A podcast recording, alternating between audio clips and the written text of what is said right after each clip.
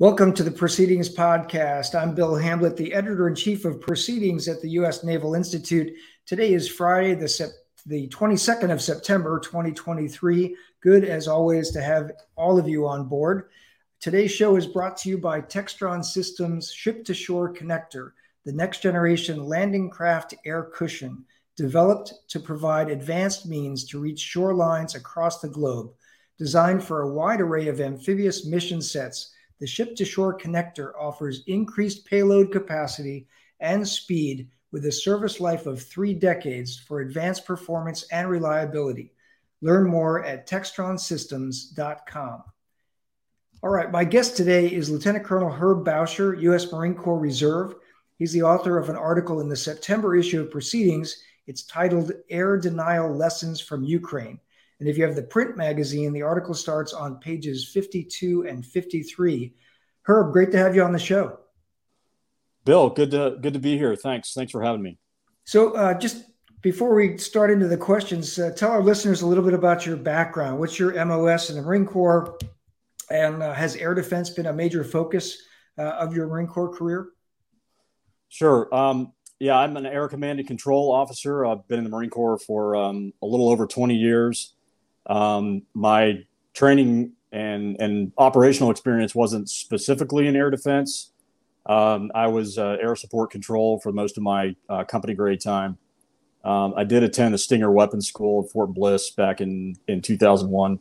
And what I've observed over the last 20 years is air defense really hasn't been a priority for the Marine Corps um, at all. It's it it's uh, it's more so now for sure. Um, uh, you know, but for the first 15 years or so of, of my career, it was uh, it was definitely low priority. So it's interesting to see things change. Well, it certainly didn't have to be a high priority in Afghanistan and Iraq, where the you know the adversary wasn't coming at you from above, right? So that's right. Uh, you know, but now with what's going on in uh, in Ukraine, and then obviously the uh, uh, you know, the, the, big scenario that everybody's talking about is China, Taiwan, Western Pacific, first island chain you know, and their air defense uh, becomes much more important. So uh, let's start off with just a little bit of the background. Um, so Russia's unjustified illegal war in Ukraine has been front page news for about a year and a half now.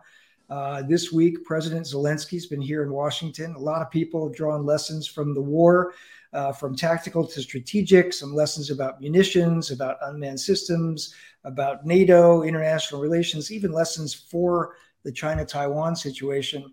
Um, but your article starts by saying Russia's war in Ukraine demonstrates the unchanged, or sorry, the changing character of war in the missile era. And you go on saying uh, Ukraine's military nullified the larger and better equipped Russian Air Force. How'd they do that? Yeah, so the the unchanging nature of war um, is uh, is eternal, as, as Clausewitz talked about. But as far as the changing character of war, um, I think this is uh, this was a great opportunity for us um, as a service, and for me particularly, uh, as I looked at this issue uh, last year at the War College on how how the character of war is changing in the missile era. And so General Berger uh, talked about the the idea of hey, we're now in this uh, missile era in his in his planning guidance. Um, so I think like first of all, um, there's a lot of, that we don't know, and it's still clearly we're right in the middle of this conflict. Um, we don't really know a whole lot about the Russian side of of the war, and uh, on the Ukrainian side, you know, there's there's OPSEC uh, operational security concerns for why the Ukrainians may not have been um, completely forthright with information. But um, but I did uh, the best I could do with with research that was available, and there is some pretty good research out there. And what I concluded as I um, as the article notes is that what the Ukrainians did, I think it was pretty clear that they they um, they nullified the Russians' air force largely through mobile ground-based air defense. Um, early on in the war, there was there was some uh, uh, reporting that the U.S. provided intelligence to the Ukrainians that allowed them to to disperse their air defense and what what aircraft they did have. Um, that complicated the Russians' targeting. Um, so dispersion was a big part of this, and um, as the war went on past the first uh, few days, the uh, the Russians really were not able to do anything meaningful from the sky in terms of what maybe we would expect as a as a Western military in terms of air superiority. Um, clearly, our our uh, perceptions of maybe how the Russians should fight this in terms of gaining air superiority, it, it just didn't happen. And so the big question I asked and that we um, that this article looks at is is how do they do that? And I think the like the short answer is is through mobile ground based air defense and using dispersion the way the way we um, in the Marine Corps have articulated um, in Expeditionary Advanced Base Operations (EABO), the Commandant's Planning Guidance, um, all that. I think what the what the Ukrainians did was to um, apply what what we're studying in a real world environment, and the end result is they they basically denied the Russians any sort of maneuver from the air, which is pretty remarkable considering the Russians at the outset of this conflict had a 10 to 1 advantage in aircraft over the Ukrainians. Yeah. What do you think some of the implications or, or lessons there are for today's Marine Corps, U.S. Marine Corps? Um, and and you, I think you already alluded to this, but does what we're seeing on the battlefields in Ukraine does it align with the Marine Corps Force Design 2030 and with Expeditionary Advanced Base Operations? And you know, if so, how? Yeah, I, I think it, it's hard to draw direct um, parallels and to say, hey, this validates our concepts. But I think in total, based on what we've seen and the the um, reporting that is that is uh, that is available open source from pretty authoritative analysts, um, I think it's it's pretty much you have to conclude that what's gone on in Ukraine, at least in 2022, um, proves that the concepts that we have been working on in the Marine Corps um, in the Navy as well, that these concepts are sound, um, that being mobile, lightweight, low signature is absolutely essential in the in the missile era, and that's what the Ukrainians have demonstrated. So um, the commandant's planning guidance and some of General Berger's uh, writings, where he t- attempted to articulate why we're heading in this direction, it was all based on the proliferation of long range precision missiles. And that's what we've seen in the Ukraine. We've seen um, that dispersal in the missile era um, with sensors and long range precision, precision missiles is absolutely essential. So that's what the Ukrainians have demonstrated. I think um, every war is unique, and I don't know that it's that it's uh, it's a good idea at this point to basically say, "Hey, what happened in Ukraine uh, can happen anywhere else in the world." But I think in in total, um, the war in 2022, at least when the Ukrainians were on the strategic defense, shows that our concepts are the right direction to head for the Marine Corps. Yeah, interesting. I, I would add that you know from my unclassified, uh, you know, cheap seats uh, here in the peanut gallery, uh, it appears to me that a lot of the, Rus- the Russians are firing a lot of missiles and and uh, you know attack drones at things that are fixed in Ukraine, right? So you see them attacking apartment complexes to inflict damage on the civilian you know populace. You see them attacking the electric power grid, things that don't move. That seems to be where they're having success. But the stuff where the Ukrainians disaggregate and are mobile and you know uh, and or have uh, uh, you know, decent air defense capabilities, that's where you see this, you know, that the, the, Russians don't seem to be very successful. Yeah, I, I think they um, early on, um, the Ukrainians really executed better. So it's it's uh, it's also a question of which side executed better. But I think there's no question um, from looking at the reporting that we do have available for 2022 um, that we're heading in the right the right direction with EABO and uh, DMO on the Navy side. So one of the things that jumped out at me as I read your article as we worked on it um, is, you know, up up until a few years ago, U.S. forces, U.S. military in general, we tended to talk about air power in terms of are we going to have air superiority or air dominance, right? It, those are pretty high up on the Maslow's hi- hierarchy of military needs, you know, and air denial is is much lower. It's a much more limited goal. And so I'm I'm curious. I just throw this out to you: Is the idea of air superiority or air dominance? You think it's dead in great power war? Yeah, it's a it's a question that uh, I think we we have to we have to look at. Um, I came down on the side of I think we have to pursue air superiority. I mean, I think uh, we we owe that to our ground forces, and and we're not going to we're not going to get away from that. I think there's some uh, some observers and, and, analysts out there that say, hey, against a peer competitor in today's world, um, it's it's fruitless to think that we're going to get air superiority. Um, I think we have the technology that allows us to pursue air superiority, and and we shouldn't just say we're not going to we're not going to pursue it. We have to, but we need to be realistic about what we can achieve against a military like, um, you know, the great power like a China uh, military. Yeah. Um, I, I mean, I think what what the article uh, points to is is another option in a situation where you're in a competitive battle space, um, and maybe you can achieve air superiority in a in a sector or um, or across multiple sectors. Um, what the Ukrainians did in pursuing air denial was to provide another option that I don't think we've fully considered as a service and and uh, maybe even as a joint force. Yeah, so talk about that. Just you know, pull that forward a little bit more with uh, with air denial.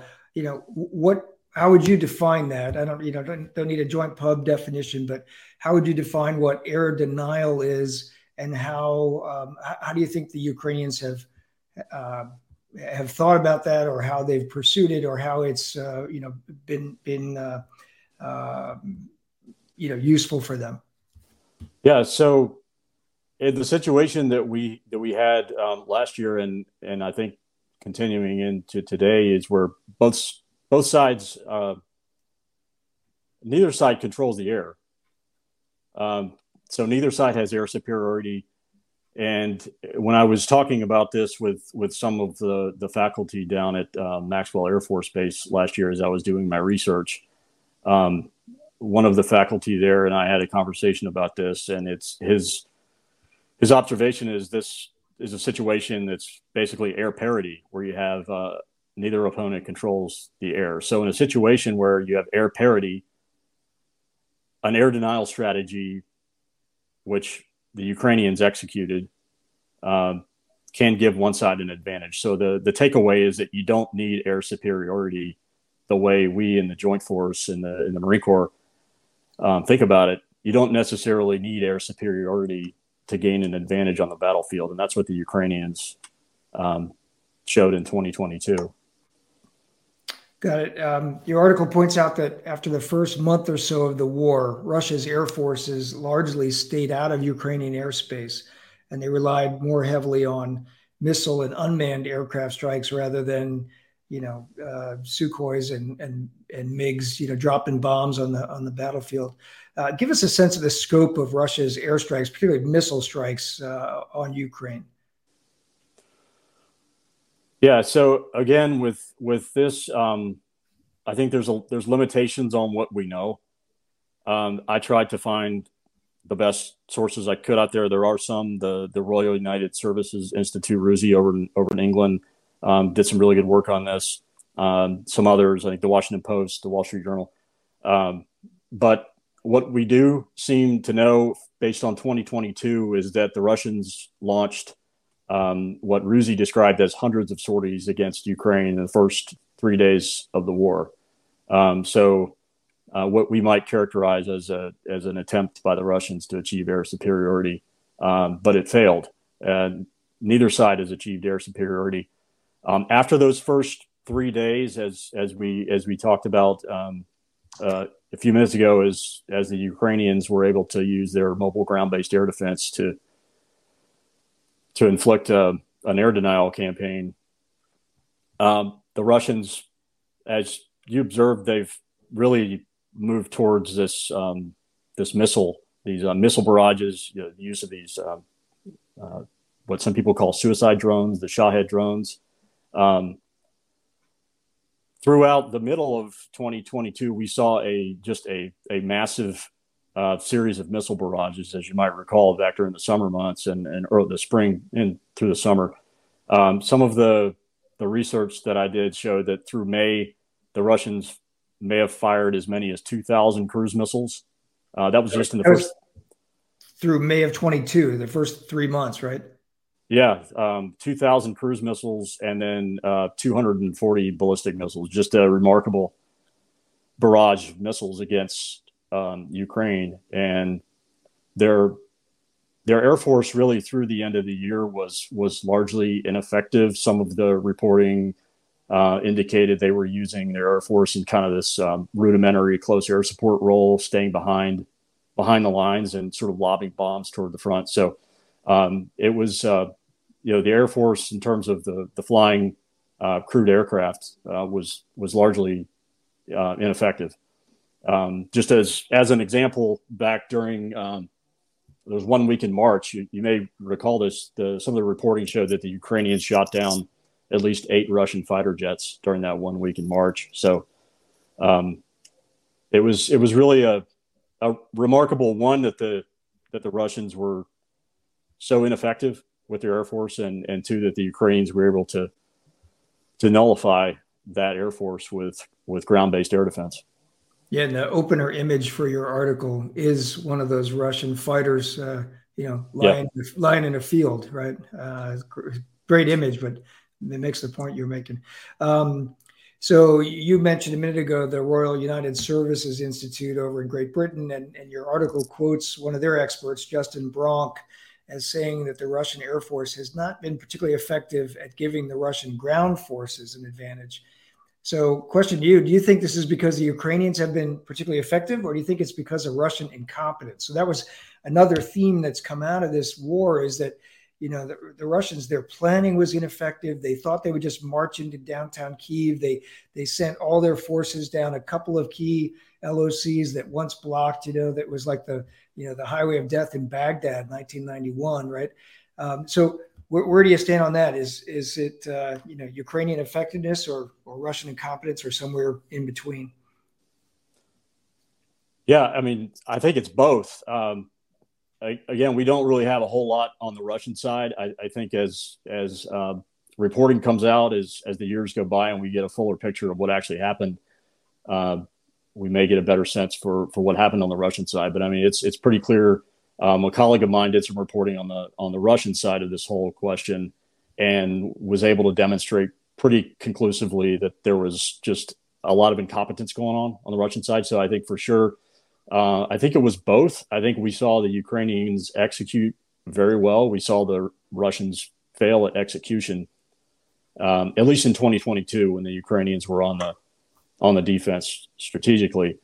Um, you know, Bronk, uh, you mentioned Justin Bronk at the Royal United Services Institute. Uh, um, for your listeners and, and, readers, he's he's a he's a pretty well respected uh, British uh, analyst on the question of air power in today's world, and um, and he talked a lot about the Russians, uh, for example, not having the type of training that that we would expect um, in suppression of enemy air defenses. So that that SEAD mission uh, clearly they failed at, and partly the, you know there's some reasons for that. There could be um, the type of pilot training that that they that they didn't get um, that that we uh, that we pursue very seriously in, in that mission set they they clearly didn't get. So I think there were a lot of factors, but I think the answer, short answer to your question, I think it's both. Um, but as as the years go by, I mean, we we definitely need to study this conflict more, and as as things come out on the on the Russian side, um, I think we'll get a fuller answer to that question. Yeah, I'm glad you brought up SEAD or SEED. Uh, that that's a really key point. That uh, it is a big focus of uh, U.S. Joint Air Forces, uh, and it's uh, but it's also something that's kind of high up the hierarchy of of mission areas, and you know it takes a lot of a lot of practice. It takes a lot of integration. There are you know pretty advanced weapons, uh, electronic jamming, warfare, those kinds of things that that all go into that. And if you don't have a lot of flight hours, if you don't have a lot of range time, uh, you know, doing SEAD well is uh, is pretty challenging. That's a good point. Um, so I want to talk a bit about sea denial because you bring this up, sea denial by air, and so we've talked about air denial here and how critical that is. Um, uh, but you, you know, we got to tie it back into, you know, for a lot of uh, force design. We had, you know, General Berger's been on the show before, and he's talked about sea denial and about the Marine Corps' contribution to sea denial, and about, you know, things like the Marine Corps uh, procuring the Nemesis system, which is um, uh, you know that naval strike missile uh, that can be deployed ashore in these small expeditionary bases and inside the first island chain, et cetera. So you know, interesting over the last five years or so to see the Marine Corps really focus on sea denial. In other words, be a, a another weapon in a in a numbered fleet uh, commander's hands, right? So you've got you know ship to ship anti-ship missiles, but you've also got now Marine Corps based uh, marine capable, shore based anti ship missiles. So, uh, start with the doctrine because um, you mentioned it in your article. Uh, does Marine Corps, current Marine Corps doctrine, talk about air denial, and, and if it does, how does it tie it with with the concept of sea denial? Yeah, so you know this sea denial, as you as you um, described, it's it's the Marine Corps' um, effort to support the Navy in achieving sea control against a, a peer competitor, against you know, in, in contested air airspace and contested battle space. Um, and no, the the stand-in forces um, concept that the article talks about a little bit does um, does describe and more or less um, you know point us towards air denial uh, because it talks about all the dimensions of the battle space. But this is not something that's in doctrine. Um, it's uh, it's not in the anti-air warfare uh, publication doctrine that's that's uh, in the footnotes of the article. Uh, and I think that's important because it's the doctrine is going to show our forces, um, our younger Marines, you know, what's important and what they need to train for. And so, uh, amending doctrine by you know putting this type of strategy in our in our documents um, in our doctrine documents is going to show the way forward and say hey we need to train for this for this capability. Um, right now the doctrine talks about ground-based air defense as as more of a protection capability. Um, there's no there's no discussion of air denial in the sense of you know the way the ukrainians um, used their ground-based air defense as a maneuverable asset, as an offensive. Um, even though they were on the strategic defense, they were using it um, basically as an offensive asset to take away the uh, the Russian Air Force capability. So, no, it's not in doctrine. Yes, we need to put it in doctrine. We need to train for it, and um, I feel confident that as we have these discussions in the service about what happened last year in Ukraine about what we can learn from it, uh, what it means to fight in a contested battle space. That that we're gonna we're gonna amend doctrine not only for this, but you know, for other um, uh, parts of our of the MAGTF that we really need to question our assumptions on. Uh, so okay, moving on from doctrine to capabilities. So uh, you know, a lot of folks, listeners will be thinking about, you know, F-35 in this. Where does the uh, the Marine Corps' yeah. F-35, uh, you know, stand? And, and also, uh, you know, ground-based air defense capability. So, um, will Marine F-35s uh, provide that air superiority or air denial over stand-in forces? And then, where's the Marine Corps on ground-based air defenses these days? Yeah, so with the F-35. Um, I feel very confident in that platform. It's certainly better than anything the Russians or the Chinese operate.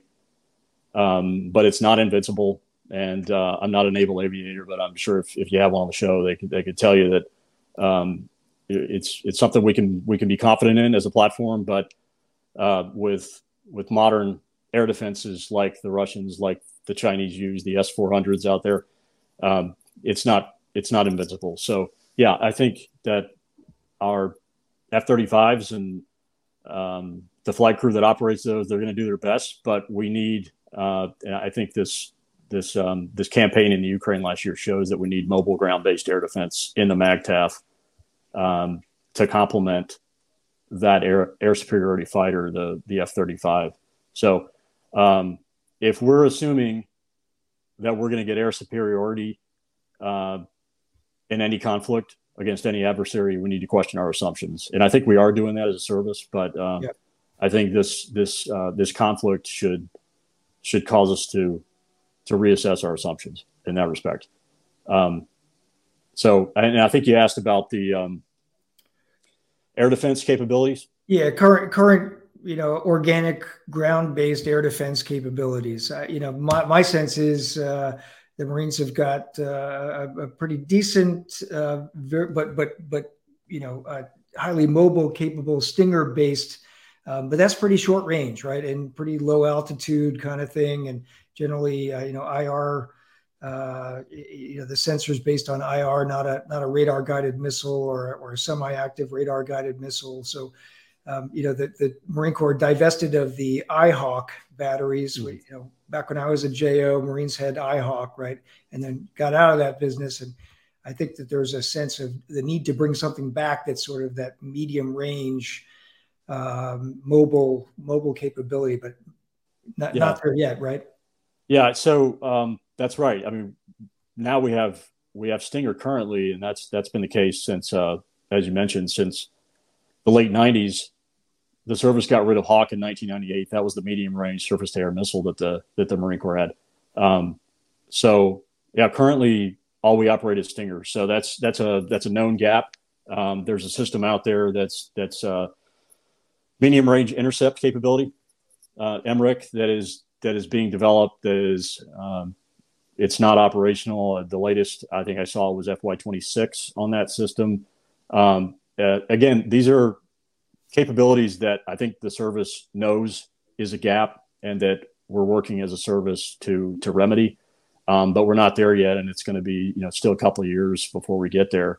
Um, but beyond those those um, those medium range um, assets that that MRIC would would supply, um, I think we just we need a a larger number and a wider range of of air defense systems, um, and that that's that's what the Ukrainians uh, they had. They had a, a, wide range. The the the Buk, the SA-11, the um, they did have MANPADS like like the Stinger, um, but other systems. Um, S300 is their their medium range. Um, plus, they were using a range of just small uh, caliber anti-aircraft guns to take out, for example, the Shahed drones.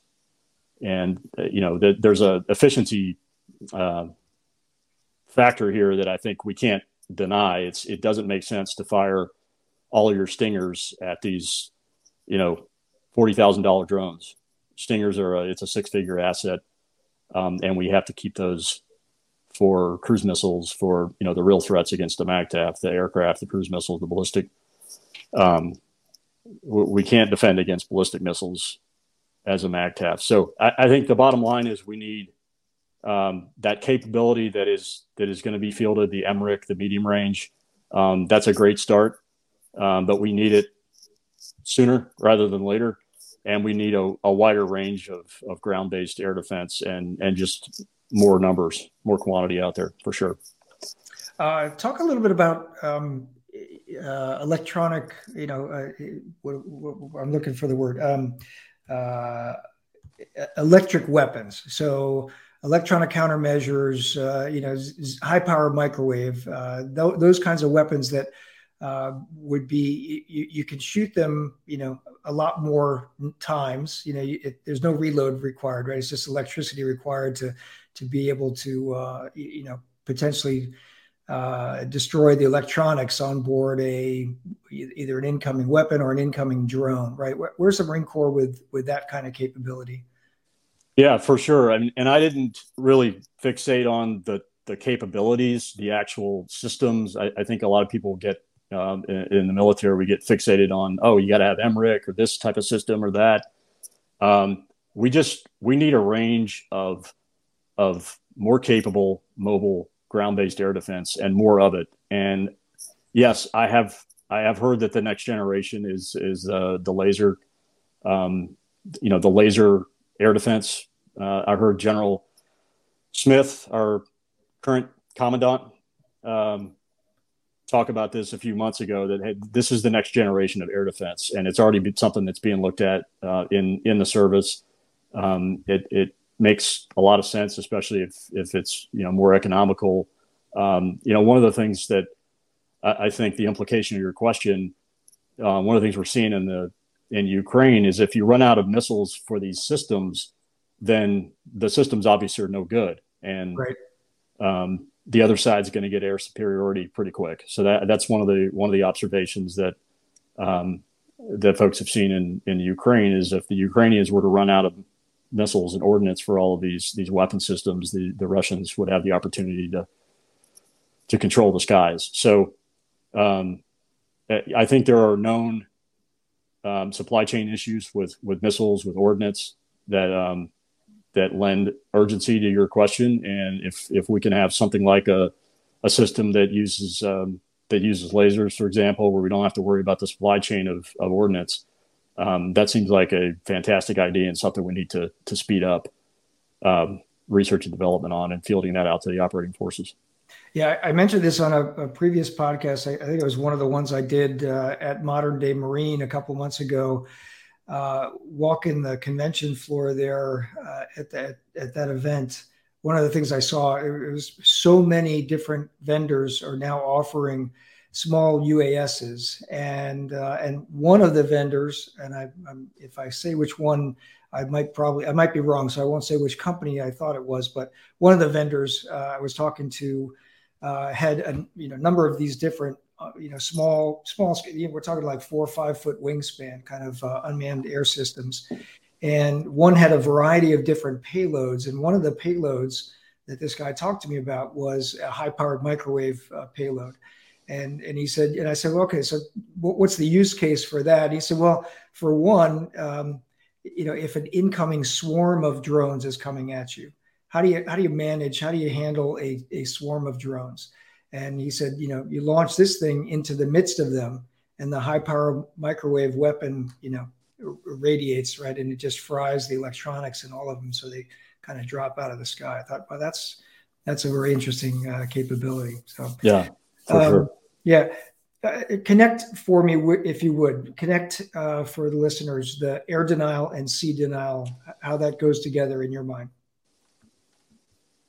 so we can't do sea denial without air denial. It's it's one of the dimensions in the battle space. Um, right now, all we have is is Stinger, and I would say if the if the enemy can fly whatever it wants at will, um, then we can't do sea denial. So we need a mix of fifth generation aircraft. That's the uh, the F thirty five and whatever's coming next, and mobile ground based air defense. So um, you know the the the stand-in force is um, you know you hear a lot about it's operating inside the weapons engagement zone, the enemy's yeah. weapons engagement zone, and so we're talking about contested battle space here. So the air is going to be contested, every domain is contested. So um, I think we need to we need to have a conversation for sure as a service, and I know I know we're we're getting after this, but it, I think it needs to happen with more urgency about the ability to defend against air and missile threats inside the enemy's weapon engagement zone. So without being able to do that, um, we're not going to be able to achieve sea denial. We're not going to be able to help the Navy achieve sea control against an advanced military like like the PLA. That's a great point, and um, we're running short on time. But I wanted to, to point out that one of the you know you, you you have a sentence or two in your article about the fact that uh, Marines doing, you know, stand-in force uh, operations, you know, inside the first island chain. One of the air defense op- op- options for Marines ashore is, you know, Navy Aegis at sea. Um, but again, this is also a place where, you know, the question is how close in uh, can Navy, you know, Aegis destroyers and cruisers operate in that contested environment. So yes, Aegis has got a capability. Yes, there's you know, you're talking SM2, SM6, SM3, et cetera. Uh, but again, they're operating also in inside the danger, inside the weapons engagement zone, and and uh, your article, you know, brought that out as well. So, um, mindful of time here, uh, you know, any parting shots or saved rounds? Yeah, I think it's a great point. Is uh, after we put the Marines ashore, the MAGTF is ashore um, in these expeditionary advance bases. They're going to have to have air and missile defense. They can't rely on the Aegis, the cruisers.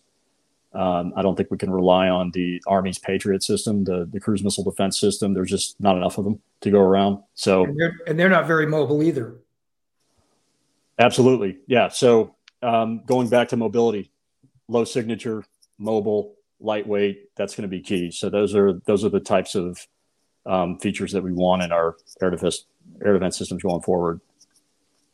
Yeah, great points. Yeah, I, I, can't think of a better way to wrap it up than than that comment right there. So, uh, my guest today has been Lieutenant Colonel Herb Bowsher, U.S. Marine Corps Reserve. His article is in the September issue of Proceedings. It's titled "Air Denial Lessons from Ukraine." Herb, great to have you on the show. Thanks for writing for Proceedings. Thanks, Bill. Appreciate it. Take care. All right. This episode is brought to you by Textron Systems Ship to Shore Connector, the next generation landing craft air cushion developed to provide advanced means to reach shorelines across the globe. Designed for a wide array of amphibious mission sets, the Ship to Shore Connector offers increased payload capacity and speed with a service life of three decades for advanced performance and reliability. Learn more at textronsystems.com. Special thanks to our producer, Heather Legg, for this and every episode. And until next episode, remember victory begins at the Naval Institute.